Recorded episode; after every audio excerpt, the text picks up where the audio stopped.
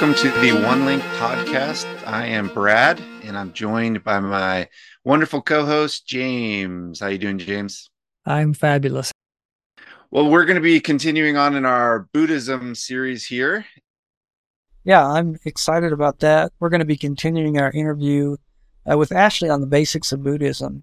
You know, last week we looked at really what Buddhists believe or their official beliefs. Now we're going to transition a little bit from what they believe to what do they believe about Jesus? What do they believe about Christianity?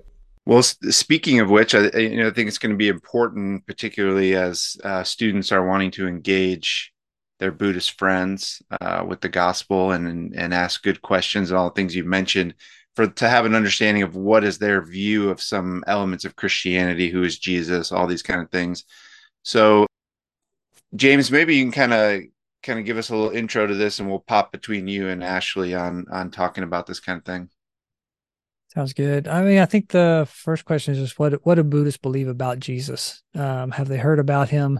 And I think that'll that'll vary some uh, depending on where they're at, country they're in, how restricted that's been or not been, probably how educated they are.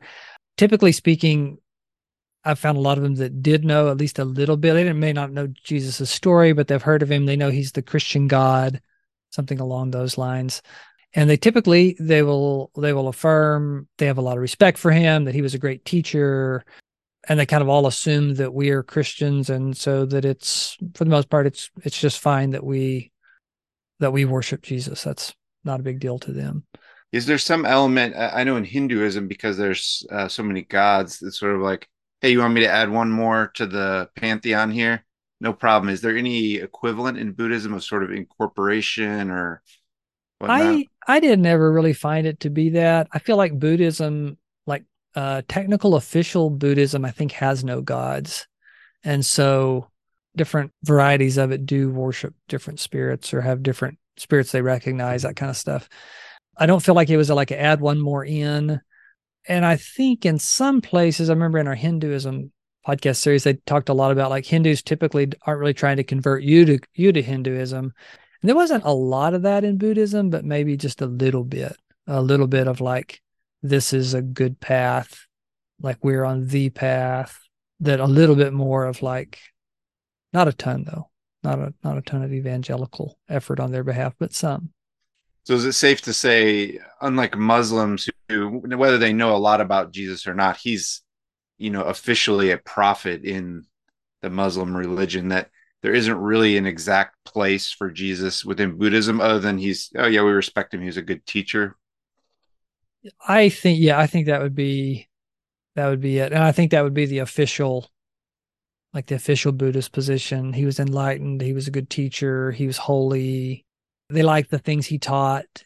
They liked his kindness. They liked his healings. They liked some of his self-sacrificial things, those kind of things. Those are all all good things that they admire. And uh, kind of, you know, if you look at the the list of the, you know, the eightfold path or whatever, well, you know, Jesus Jesus embodied a lot of those in different ways depending on how they define it. And so they would say like, oh yeah, he was he was a great teacher. He's great but they wouldn't elevate him into like a god status uh, or to be worshipped. But maybe like, oh yeah, I might like following his teachings wouldn't necessarily be bad. And I don't know that they would be opposed to reading some of his teachings or studying some of his teachings. I, I think they would be open to that. Yeah, you, you kind of touched on something I wanted to ask you both about, and that is I've seen a lot. I mean, particularly in in kind of non-Christian American thinking, this kind of idea of comparing Buddha and Jesus. It's kind of almost mm-hmm. like a mm. same same in some ways, both great wise teachers, both helping people on this good path. And so, you know, there's they're pretty much the same in some regards. Uh, now, obviously, we don't have that worldview between the three of us, but is mm-hmm. that um, is that just something I've seen in America, or do you see kind of a, as people try to share the gospel, there's sort of this like, oh yeah, we're your guy's good, our guy's good, everything's good, kind of relativism that creeps in? I would say that's probably fairly accurate. That's kind of like, of course, of course, you're Jesus, you're you're American. You know, we're this culture, and so we're Buddhist, and and this is our guy.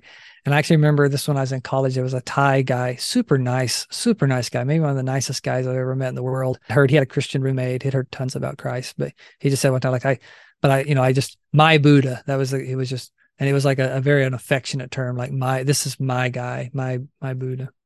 What about scriptures? Ashley, maybe you can jump in here. What, you know, as you start, if someone was starting to present the Bible and talk about that, what, how would a Buddhist view that? Do they have any concept of it or any, you know, pre-existing thoughts? Yeah. So as far as I understand, there's no official, you know, sacred text that Buddhists have. Um, and so that would be a, definitely a difference um, for them to be initially exposed to the Bible. From my research, um, which has been very, very minimal, I am by no means an expert but that you know they they believe his teachings were good. Um all of what is in the bible is good. You know it's it's stories of jesus. It's stories of him living selflessly being that example. So i think they would be open to it but they, it's it's going to be different in that it's a sacred text versus um you know just stories that are passed down. And so that would be the difference there. Mm-hmm. so there isn't one while there are you know buddhist scriptures and and things like that out there there isn't sort of how we have the bible. This is the one kind of consolidated word of god sort of thing uh buddhists you what i'm hearing you say is buddhists don't have that same equivalent um even though they do have these sort of sacred writings and you were saying james they could mm-hmm. load up a camel on a them. camel train yeah yeah what did james as you were sharing among the buddhist people that you worked with as you started talking about the bible what was kind of their initial response to that I feel like mine were very uh, they were very culturally Buddhist. That was like not a not an important part of their life. And so if we'd been talking and sharing kind of we shared a lot more with like what what is God doing to me? How is God helping me now? And so then if they were interested in that, then they were more likely to be interested in studying the Bible or looking at the Bible.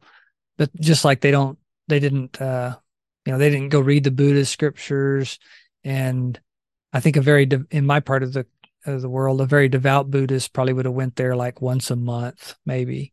And more of them it was kind of like on these certain holidays or if you had something a uh, plan a wedding had a big test that you needed an extra blessing for that kind of thing something something big in life then you would go to it.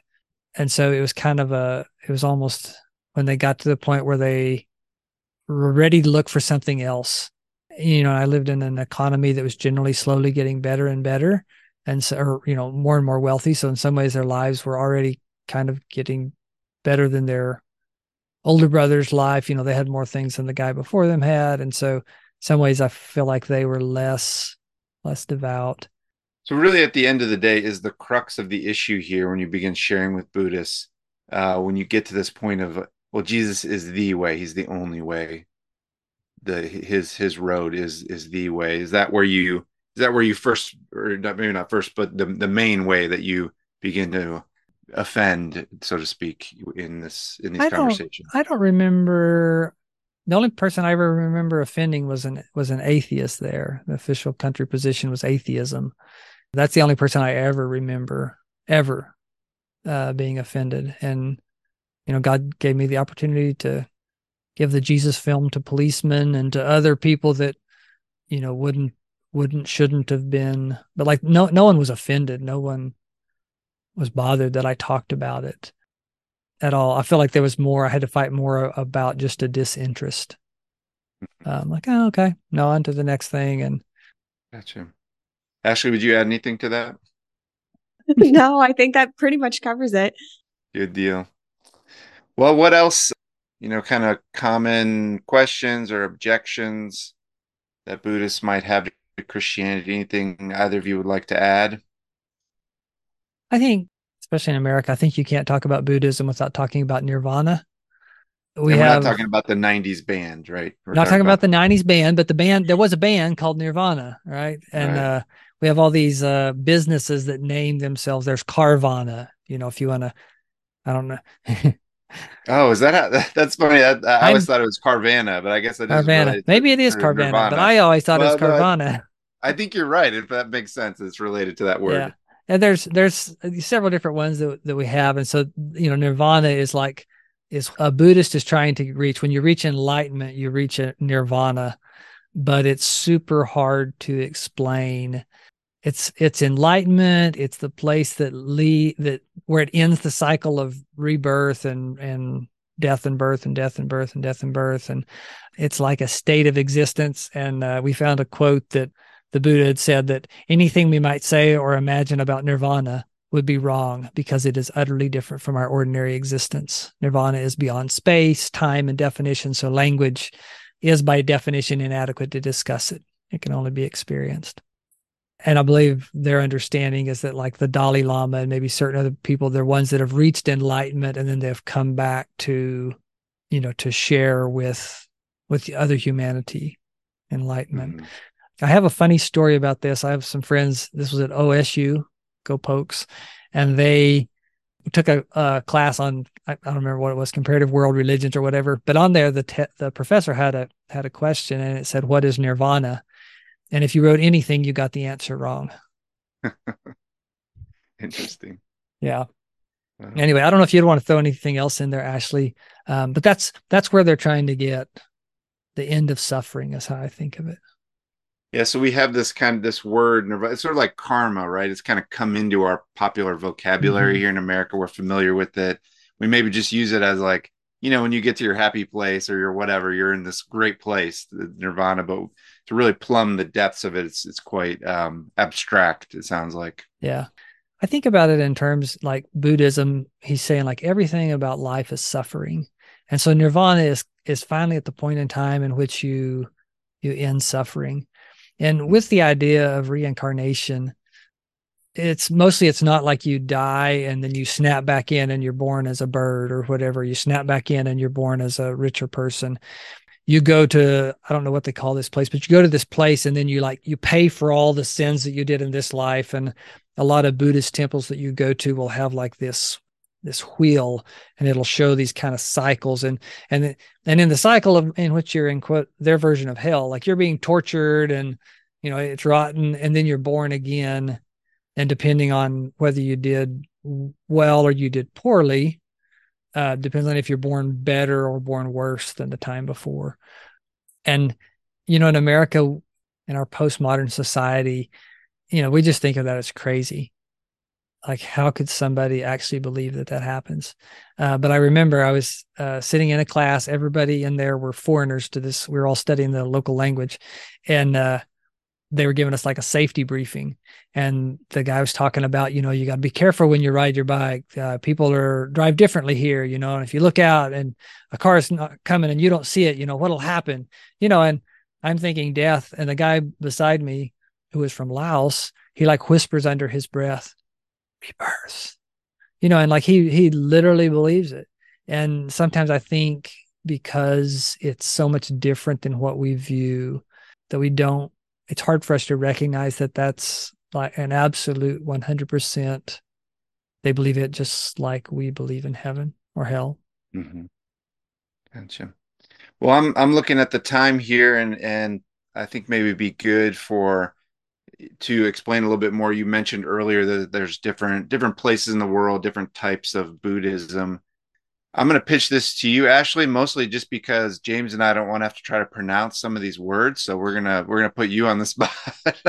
oh no! and, and thankfully, both of us and probably most of our audience won't know if you've said it right. It's like some of these words in the Bible we run into. We're like, oh, hopefully that's how it's pronounced. So maybe give us just a, a brief overview of the different types of Buddhism. Yeah, so there's two main ones that we have listed here. The first one is Theravada. I may or may not be saying that correctly, but Theravada. Um, and that is going to be mainly found in the Sri Lanka, Myanmar, Thailand, Cambodia, Laos, those countries there. And the emphasis of the Theravada uh, Buddhism, you know, is is going to be to free oneself from suffering. Um, so a little bit different than the next one, which is uh, Mahayana. That's my best guess on it. Um, You're nailing it. Gonna... You're nailing it. All right.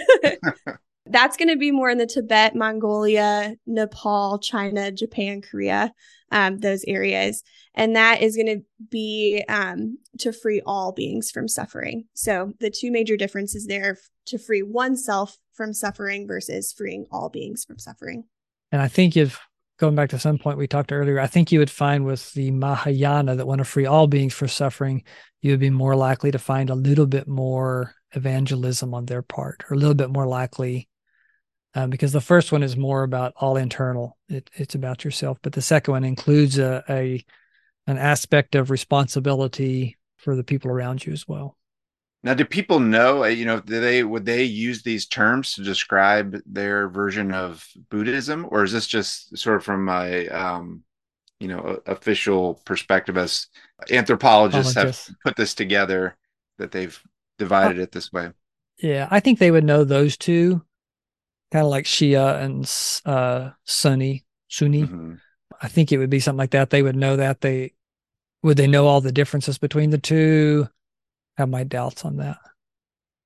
Okay, well, uh, we're we're kind of that time, and uh, I'd love to hear any any final thoughts, conclusions from our discussions today before we wrap this one up.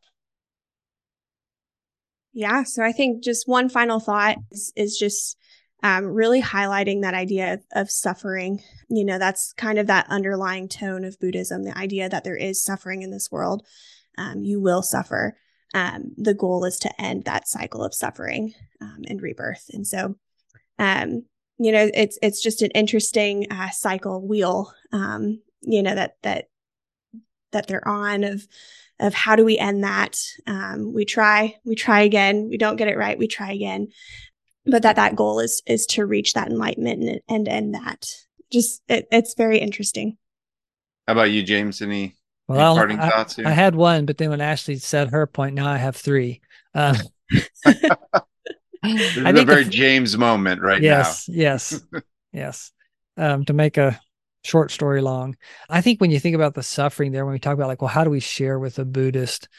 One, you know, I remember back with our discussion with Jack, he's talking about like, well, I start back in Genesis because their whole viewpoint is different, and I have to build the, I have to, I have to build. I can't just start with here's the gospel. They need to understand much more rudiment, much more basic things, but to build up to it. And again, depending on your place, that might or might not be your experience, but that's one thing to do in there. And then the other one, just out of what Ashley was saying, it makes me wonder if like that three circles method of sharing might work really good, which is kind of like one circle is like, you know, like we recognize the world's broken. Why is it broken? And they would, they might it would give a good discussion. It wouldn't be as canned maybe as as we think. And then one circle being like, well, God, we, we believe God created everything and it was good, and we see glimpses of that goodness, but we're separated from it, and and talk about the different ways people try to to have it to get out of that brokenness of the world, and then you know finally down to the cross. And while I don't know that it would it might be a way of communicating it, even though some of those concepts and thoughts would be new to them, it would kind of give them maybe a clearer understanding of how we view suffering and what we believe the solution to it is, and kind of recognizing that in and of myself, I cannot ever do the things necessary to end that suffering. And then the last, last thing, Brad, is I think the most common response our people will probably get is when, when they go to share is, Hey, that's really good for you. Glad, glad you love Jesus. More or less, you know, I think all all all religions kind of lead to the same place. I think your personal testimony is really strong, and then I think we obviously we need the working of the Holy Spirit in their lives, and that's what's really gonna gonna turn the corner for them. So, yeah, thanks for that word, James. Appreciate it. Well, I feel like my understanding of Buddhism has doubled in this conversation. so I'm I'm grateful for both of you. Special thanks to you, Ashley, for all yeah. the research you've done and all the hard work you're putting into preparing our volunteers really grateful yeah. for that. And yeah. excited for the new edition that's coming shortly. So we're the whole that's office right. is waiting. We can't wait to see your girl coming. So grateful for you. Yeah we really appreciate it. Appreciate that research and appreciate you being on here with us. It's been lots of fun. Yeah absolutely. Thanks for letting me crash your party. All right. Well listeners we're also grateful for you and hope this will help you as you particularly as you pray for buddhists and pray for those that are going to reach buddhists Uh, and students, if you're listening to this, uh, hopefully this will prepare you to engage people overseas. Yeah, we will. We'll see you next time on the One Link podcast.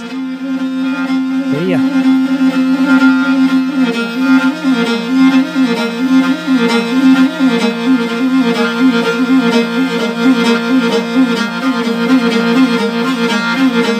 you.